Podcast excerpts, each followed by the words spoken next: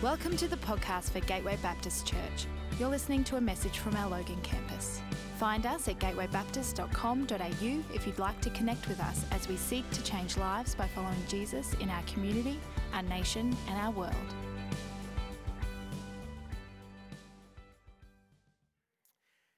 Church, who uh, who remembers one of these? All right, let's just we're just going to age ourselves for a moment. Who remembers one of these? Now, for those who don't know what this is, before we had this, we had these.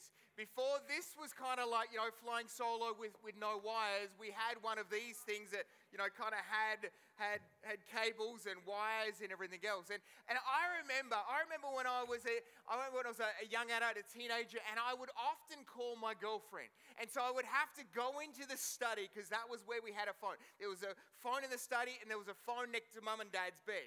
And so you'd, you'd sneak into the study and you'd slide the door closed and you'd do the door. I mean, our one had, was more like that. It had the, and like there was no like quick phone numbers. Like it was like, and then I and it was worse if anyone's phone number had a zero or a nine because they were right at the bottom. And you were like, you know, if you had to call triple O, that was the worst because it was four, three full things. Right? Anyway, anyway. So I remember I would sneak into there and you'd, you know, you'd have like a half an hour phone call, 35 minute phone call with Shardy, which for a bloke is a really long time. And inevitably, somewhere in the line, in the phone call, my brother would pick up, he would sneak into mum and dad's room, and he would pick up the other line, which meant you heard this click. And I knew what was going to happen next. My brother would make some rude sounding noise into the phone, and, and I would have to yell at him. Who, who remembers this one? I'm on the phone. You know, you put you doing this. And you go, I'm on the phone, because you had to yell to somewhere else in the house. Yeah. There's a few people that remember that anyway. Everyone else looking a bit weird. All right. And so, and I, would be there, and, and I still remember the moment. You know, I'm, I'm having a beautiful conversation with Shadi, and you'd always end the phone call like this No, you hang up. No, you hang up. No, you hang up. No, my kids do that. Actually, they don't do it yet, but they will, and I'll want to go and hang up for them. Like so, and I remember I'm having this conversation with Shadi. We're sharing something and uh, deep and meaningful. And, and anyway, I remember the, I remember hearing on the other end of the phone. I heard this click, and I thought, it's my flipping brother again. And so I remember pulling the phone down and go, Oi, Phil, mind your own business. And then I hear this. It's not Phil, it's your dad.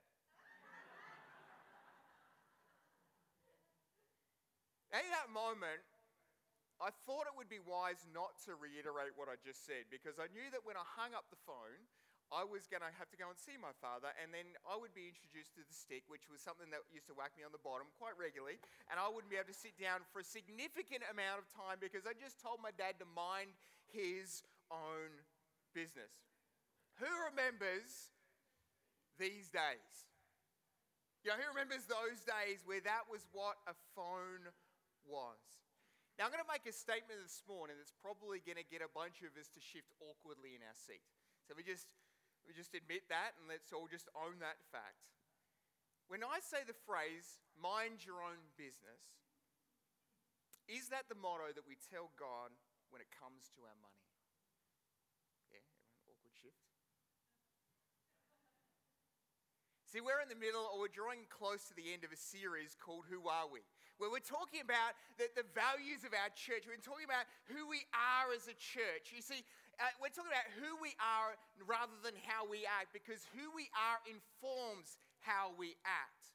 And, and, and who we are is what we will become. And they inform how we live, not just how we act. And so we, we started this series talking about that we value the ones that God values the one so much so that he sent his only son. And so, as a church, we value and we will not give up until we see everyone come to know Jesus. You know, second week I preached on we hunger for the presence of God, that we so deeply and desperately want a connection and a hunger for God that will change us from the inside out. And then last week, Pastor Derek preached on we teach the Bible for every day. And this week, we're going to look at we live with abundant generosity. So, if you've noticed something about that phrase, what it says is that we live with abundant generosity, not we give with abundant generosity. Because how many of us know it's easy to occasionally give with some generosity, but it's a whole different thing to live our lives according to generosity. So, what we're going to do is we're going to jump into a passage. We're going to jump into a story this morning, but before we get into it, I need to confess, just like probably many of you will confess, that this is not always the easiest topic. And it's not always the, the go to our natural persona. So we're going to jump into a story this morning that God's going to challenge us with. And I want us to, so we jump into this story, I want us to look at this story and read this story through a brand new lens because it's probably a story that many of you know. And it's found in Luke chapter 10, verse 30. So if you've got your Bibles, open up to Luke chapter 10, verse 30. It's page 945 in my Bible. I'm here to help. And this is what it says A man was going down from Jerusalem to Jericho when he was attacked by robbers. They stripped him of his clothes and beat him, and he went, uh, and went away, leaving him half dead. A priest happened to go down the road, and when he saw the man, he passed by on the other side. Take note of that, on the other side. So too a Levite when he came to the place, he saw him and he passed him by on the other side. Pause. See, what's your honest reaction to the priest and the Levite? I mean, if we're completely honest here this morning, how do you feel about? I mean, one guy gets beaten up, he's half dead. Two blokes walk past, they cross over, on the other side of the road, they did the big wide berth around him. And what do we think of him? I mean, I don't know about you, but, but as, I, as I read this story, as I see this interaction of a priest and a Levite, priest and a leader in the community, and I watch them, I'm horrified, I'm confused, I shake my head, I shrug my shoulders, but then once I get past that, I get really, really angry. Kind of jerks are they? I mean, he's a pastor and he's a leader in the community, and they see a guy who, who's been beaten half to death, and they go, We don't want to know about it, and they pretend, and they look the opposite way and they walk past. But I mean, we've got, what we've got to understand in this story was that this wouldn't have been a shock to everyone listening to the story. This wouldn't have been a shock to everyone else listening to the story that a robbery would occur in that place because they all knew that that road from, from Jerusalem to Jericho was, a, was one of the most unsafe roads in their community. And they all knew that it wasn't a place that you went by yourself because that was where robbers would hang out and they would, they would attack and they would beat and they would do all sorts of different people to try and get their possessions. And so they knew that this was a hot spot for all that type of stuff. And here we find the priest and the Levite, and they probably, I, I wonder if they begin to reason with themselves about their actions.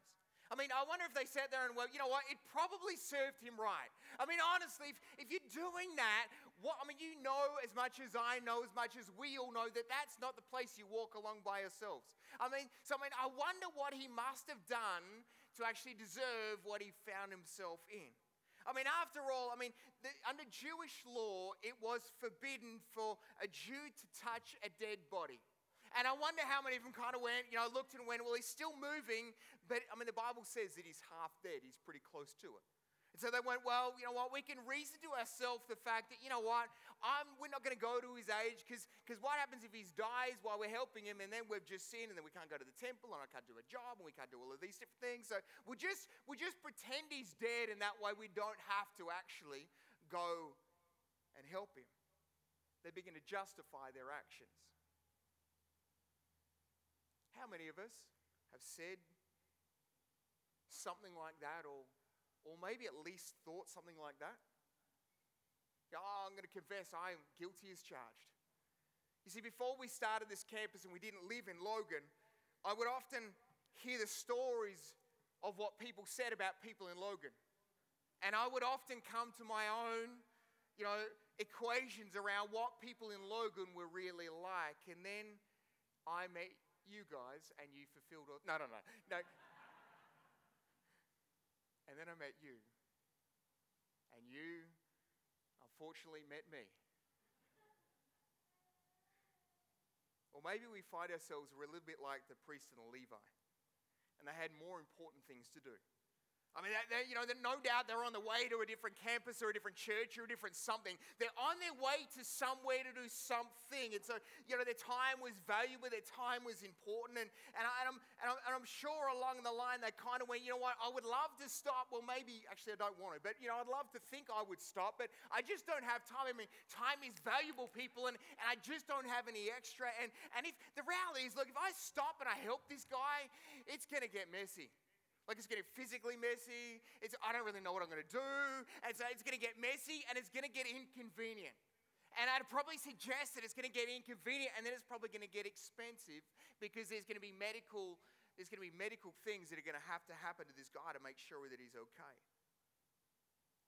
And I can imagine them justifying all of these things in their own heart. And I wonder if they went, you know what, I'd love to stop, but I just don't have any, you know what, we're saving for that holiday. You know, we really, COVID's over. We want to get out overseas. We want to do something. And so I'd love to help, but you know what, I just don't, we're saving. Like we're saving and we're diligent with saving. That's going to blow all my savings. So I'm just not going to do it because I just don't want to do it, but I'm going to blame on the fact that I don't, it's not important. He's not important. Well, actually he is, but I shouldn't say that out loud. And, you know, uh, but then this is what happens in verse 33. But then a Samaritan, as he traveled, came to where the man was. And when he saw him, he took pity on him. Now, I want to explain for a second why this is so significant and why, to those hearers of this story, they all would have sucked air together and gone, oh, You can't do that. Because, because what we've got to do is we've got to rewind back to 930 BC.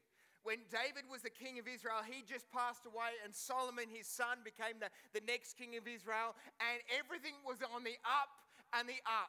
The temple was built, things were going amazingly well, and then King Solomon dies. And the nation of Israel falls apart. Literally, it falls into two halves the southern kingdom and the northern kingdom. And in the, the southern kingdom, their capital was Jerusalem. And in the northern kingdom, their capital was Samaria. And, and, and in the, the northern kingdom, with, with the, the city of Samaria, the capital Samaria, they began to build a temple to, to God because the, the, the temple was in Jerusalem and they didn't want to go to, to Jerusalem. So they built their own temple in Samaria and they built a golden calf. Now, remember the golden calf in Exodus? So they begin a golden, they begin to, to, to build this golden calf and worship this golden calf, which only made the, the nation or the southern kingdom of Israel more angry at the northern uh, part of Israel. And so they begin to clash. They begin to hate each other. They begin to fight against each other. And they began to despise each other. And I couldn't think of anything more uh, kind of feeling than those words. They didn't like each other at all to the point where both kingdoms made a law, they made a decree, you know what? You are not allowed to marry you. There is no like intermarried breeding thing going on. You are not allowed to do that. And so this is what was happening. And make it even more bizarre, the capital of the, the, the southern um, nation with, Je- with Jerusalem and the capital of the northern nation with Samaria was only 20 kilometers apart. Now, I did Google research, and our campus and our Ormeau campus are exactly 20 kilometers apart. That'd be like us hating them, we don't, but us hating them and wanting nothing to do with each other, and yet we are that close to one another. So for 550 years, they all fight. They all yell each other. They all abuse each other. They're all, and then after, after, generation after generation are born hating each other. You know, I, can, I, wonder what the little, you know, the, the stories at night were sounding like. You know, Mary had a little lamb and he hated the other ones. You know, and, and so I don't know how it worked, but generation after generation were born and grew up hating with a deep hatred their other part of their kingdom. And yet, who was the one that stopped? And I find this so challenging and so confronting because this is how Jews and Samaritans hated it. This is why they hated each other. And yet, who was the one that stopped? A Samaritan. See, the priest and the Levite only saw a skin color, an addiction, a tattoo, an ex inmate, a disability, and how many of us are just like that still today? We can't get over a skin color. We can't get over an addiction. We can't get over a tattoo or an ex-inmate or someone, and we, uh, someone with a disability, and we look at them and we so easy judge them, and we miss the fact that they are a child of God, just like you are, and just like I am. And as we, as we look at them and as we judge them and we step back and we suck air and we try and look the other way, so we try and avoid them. Yet it was the ones that Jesus gave his life for, just like he did for you and just like he did for me. But I want us to flip this story on its head for a moment.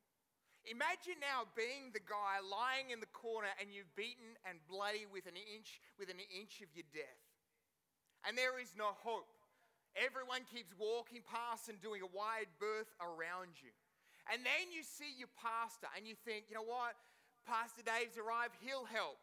And I do a big wide berth around you and pretend I didn't see you and keep walking too. And then you see one of the other leaders in the church, and you're like, you know what? Mike leads worship. Mike, I mean, he's a good guy. Like, he's the most incredible, generous, loving, caring guy I know. He's going to be there for me. And then Mike wanders on the far side. Oh, look at the birdies. And he leaves you there. No one stops because they don't want to be inconvenienced by your predicament. See, we live in a very selfish and consumeristic culture, don't we? I mean, let me, let me illustrate it. In fact, let me prove it by four words floods and bulk buy, buying. Is that four words? Yes, it is. You know, we live in a, in a selfish and consumeristic world. How many people have ever played Pictionary? Is anyone good at Pictionary? I'm okay against my kids. Okay, so you're like, like I, I love playing Pictionary, and I love, I love when the card flips up and it looks like this. You know, it's the it's the all play card. You know that card? I love those ones because now it's not just a competition because I'm a little bit competitive. It, it's not just a competition, you know, kind of between us to win. It's now competition against everyone, and I've got to win. All right, this is just how I'm wired, and and and and I love, I love this story because God wants us all to be involved. He wants us all to participate. And that's why Jesus shares this story with us. And, but, but you know what I find so challenging about it? Is that when I walk down the street and I see a homeless person, and I have been guilty as charged of looking the other direction. Now, I know I shouldn't say that in church, but it is the reality. You know, when I walk down the church and I see someone like that and I look the other way because at that moment I'm as guilty as the priest and the Levite. And, and we can all sit here and go, Dave, I just wish you'd mind your own business. But back to the parable, back to this story that Jesus shares. The Jewish man is attacked by a group of robbers. He's left for dead on the side of the road, and the religious leaders walk past and they ignore him. And then the Samaritan stops. I wonder what it must have been like to be the guy half dead on the ground. I wonder if the moment where hope began to spring up in his heart, as he recognized he saw a figure through the blood and through the everything else that was going on, he saw a figure beginning to walking to him. And he thought, you know what? Someone has come and helped me. Thank you, God. But then I wonder what the moment must have been like when he recognized that that person coming towards him was a Samaritan. I wonder, now I'm just speculating here, but I wonder if in that moment whether he thought, oh, awesome, they've come to finish off the job that the other people didn't do so well.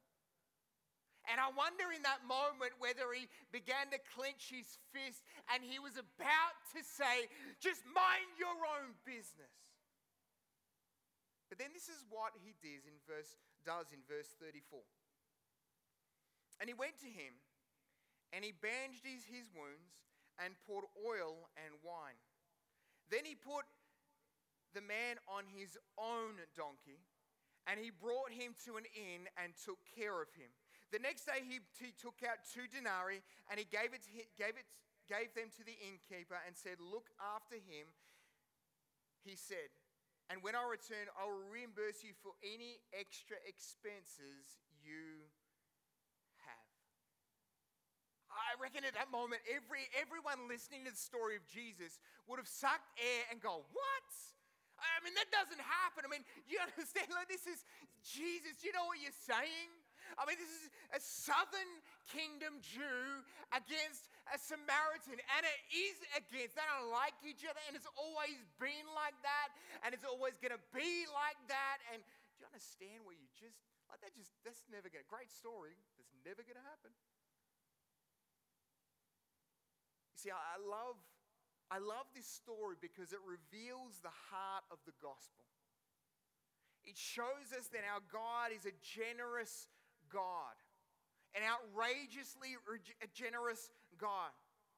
That, that He gave His one and only Son for us, and that He calls us to be like the Samaritan who showed generosity to his enemy. And as I was reading through this, I, I realized that the Samaritan was, was generous with three T's. He was generous with his time. You know, he stopped and he acknowledged the guy and he spent time with him trying to bandage his wounds, and help him. And then it says that he put him on his own donkey, which means that the Samaritan had to walk and his enemy was able to ride. And he, and he took his enemy out of his way. He spent his time and he took him to the inn and he spoke to the innkeeper. And it, and it seems to say that he stayed there the night to make sure that the, this Jew would make it through the night alive. And so I wonder how much sleep he got that night. He took all of this time for someone that from, the, from his very birth was taught to despise and hate.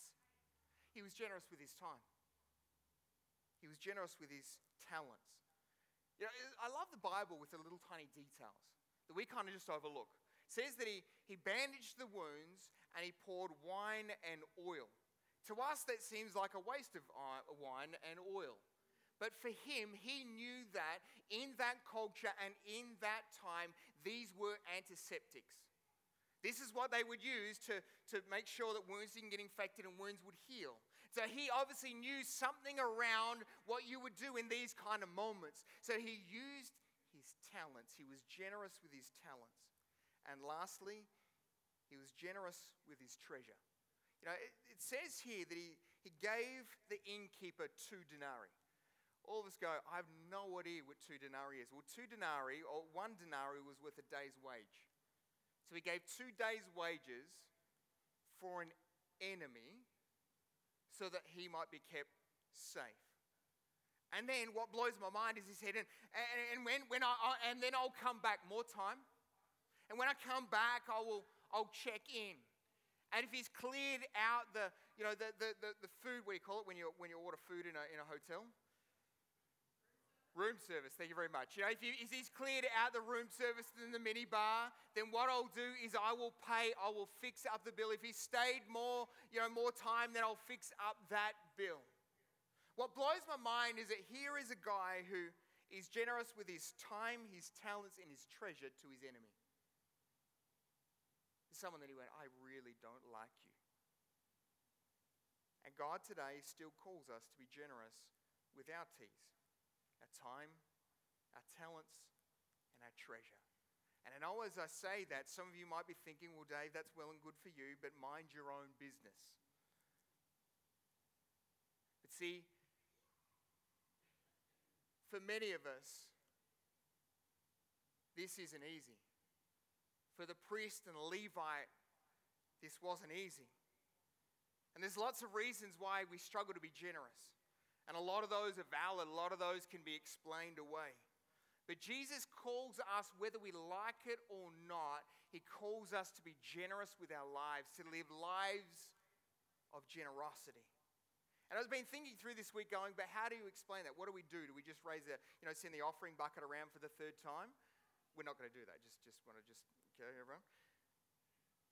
But for me, I realize that a bit of a key for me at least is found in verse 33 where, where it said that the Samaritan took pity. Another translation says that it, it, it took compassion on the man.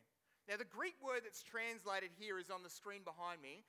And uh, if anyone can say that, I hope it's on the screen. Yep, there it is. Good luck. Splanishnyamai. Yep, you all sounded brilliant. All straight A's in Greek, okay, everyone? This word here, translated, it's the one word that's translated to mean pity or compassion. And it means to be moved from your bowels. In other words, you know, you know how you can, you can have compassion here and it's kind of gone today, you know, it's here today, gone tomorrow. But, you know, the, the kind of compassion he's talking about is found here. You know, that one that's like, oh, I've got compassion and I feel it from the very depth of who I am. You know what I love?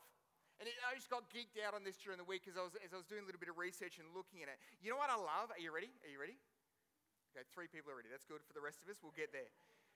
What I love is that this phrase here, that's translated pity or compassion, is only ever used just a handful of time in the whole entire Bible. And do you know where it's used?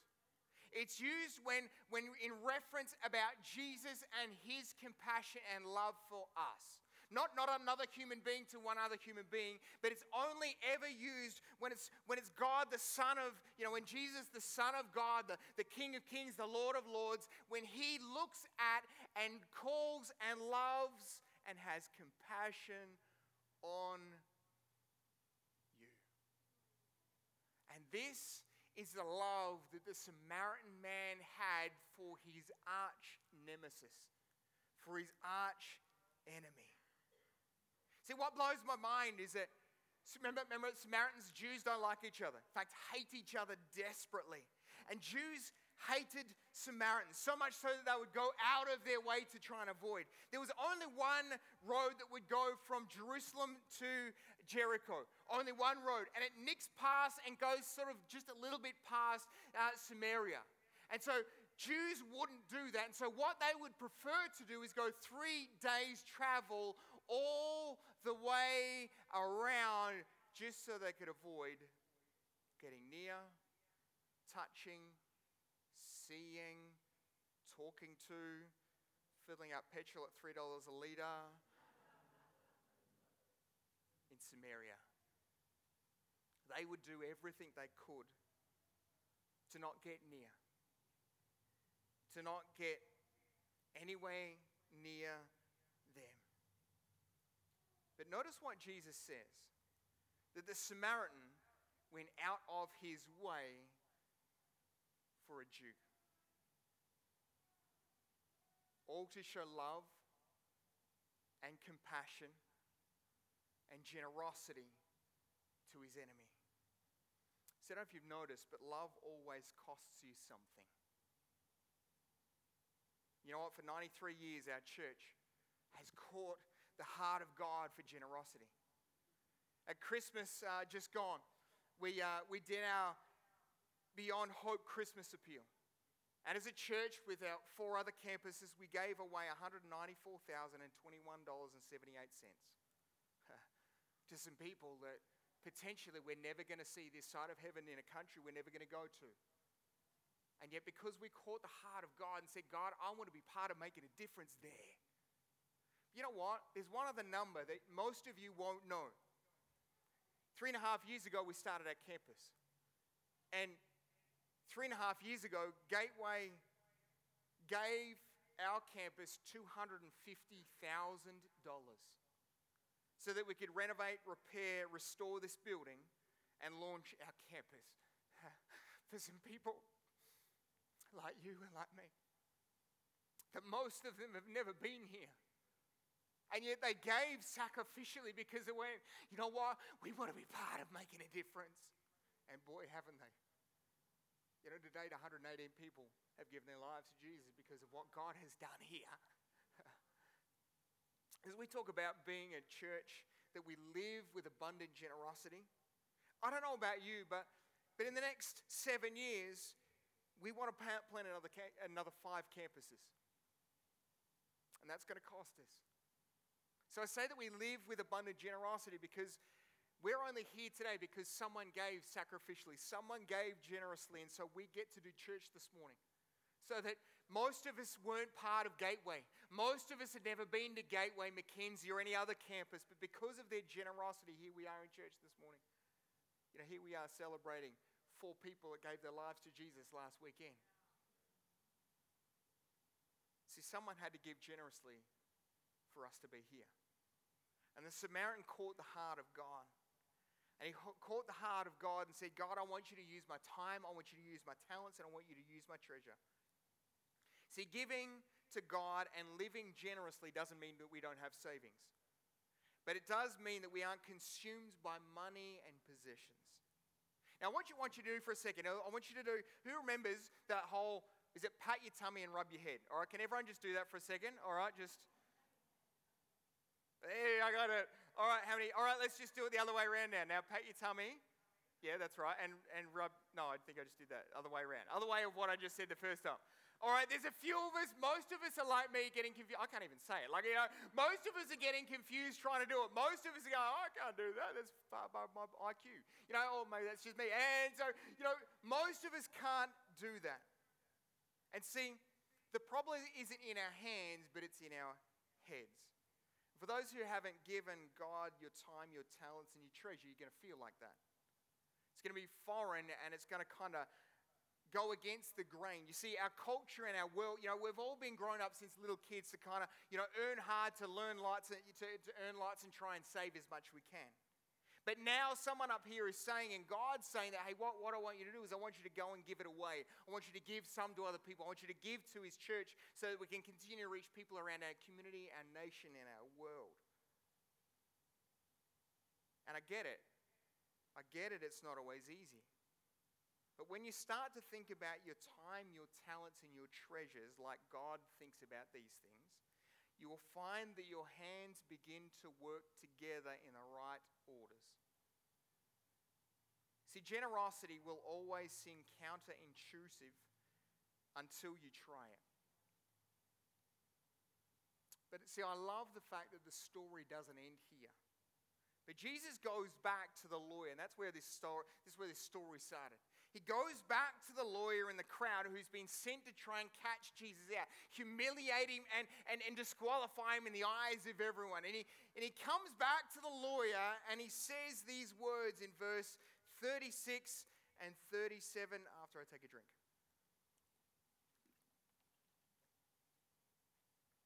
He says this in 36 37. Which of these three do you think was a neighbor to the man who fell into the hands of the robber. The expert of the law replied. Now, I wonder if this had been me, this is probably how I would have done it. Maybe not how he did it, but I would have gone something like this. The one who had mercy on him. Yeah, wouldn't you? he said, The one who had mercy on him. And Jesus told him, Go and do likewise. Church, I want to ask a question. What's in your hands? See, the Samaritan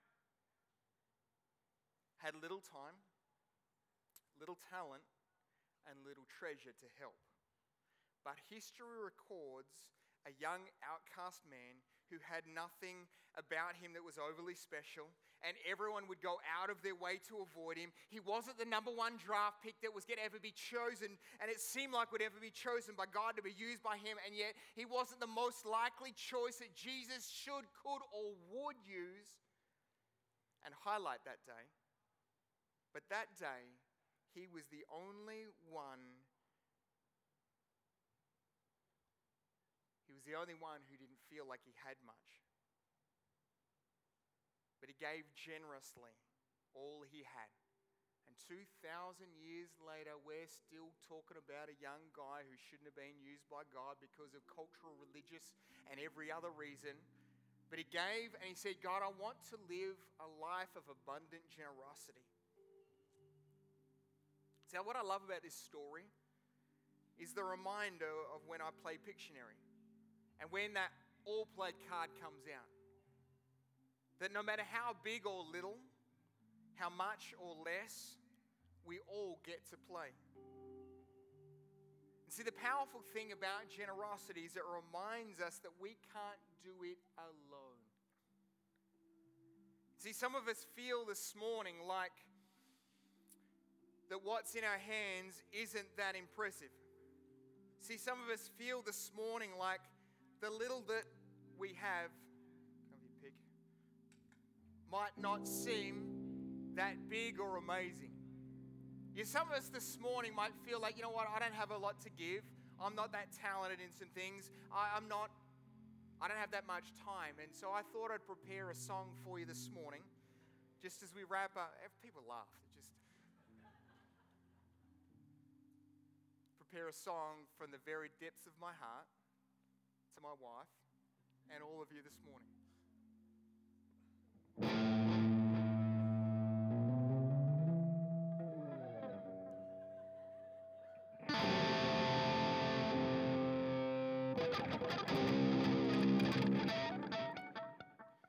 won't torture you with anything more. Thank you.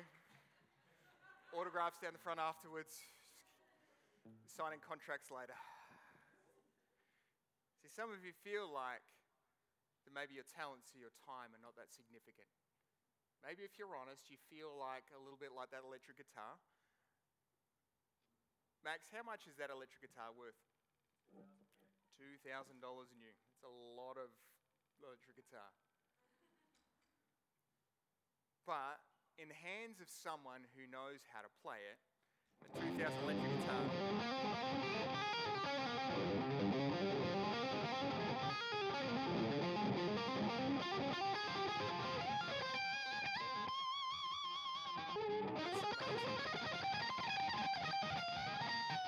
He will be, he will be,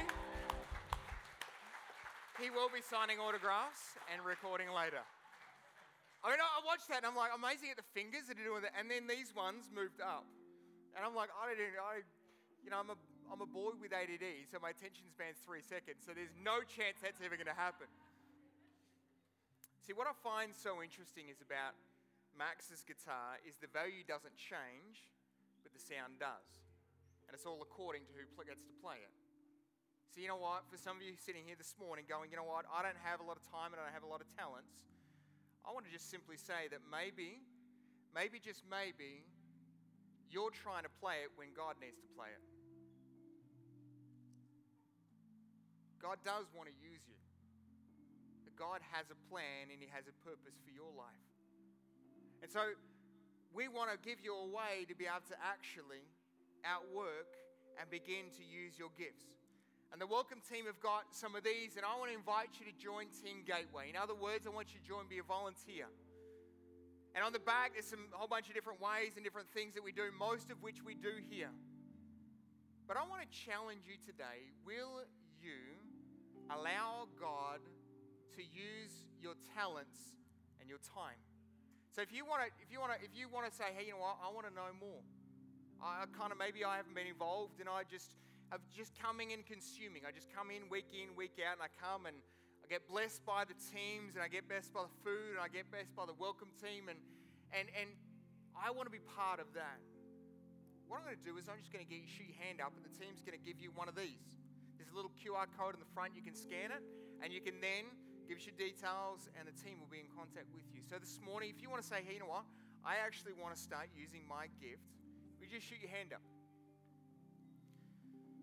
Awesome, awesome, awesome. Some at the back, some down the front. Just keep holding up your hand, keep putting your hand up. Because, see, living with abundant generosity means that we live with abundant generosity in our time and with our talents. See, there's one other way, and that's we're generous with our treasure. In other words, we, we're generous with our tithe, with our giving to God. See, I don't know if you know, but we've got a budget for our campus, and I am denied whether to say this all week, but I'm going to say it that we don't meet our budget. See, three and a half years ago, Gateway Church gave us $250,000 to renovate and to start a campus. And I don't know about you, but I, I'm incredibly grateful to a whole lot of people that I've never met, that have never come through the doors of our campus that have never seen what the crazy, ridiculous things that God is doing down here. All I know is this I want to pay it forward. All I know is this I want to, I want to do something to actually mean that someone else in another part of our city gets to be part of a church just like ours. That, that, that people who don't yet know Jesus will get to know Jesus because we get to give, not have to give, because we live with abundant generosity. So, can I challenge you this morning? Will you let God? Will you let God have your treasure and use your treasure? We're here because a bunch of other campuses believed in what God was going to do here. But I want to ask you a question this morning is how hard are you holding? We hope you've been blessed by this message. If we can pray for you or you would like to take a further step in your relationship with Jesus, we would love to connect with you. Please head to gatewaybaptist.com.au and click on Get Connected to let us know.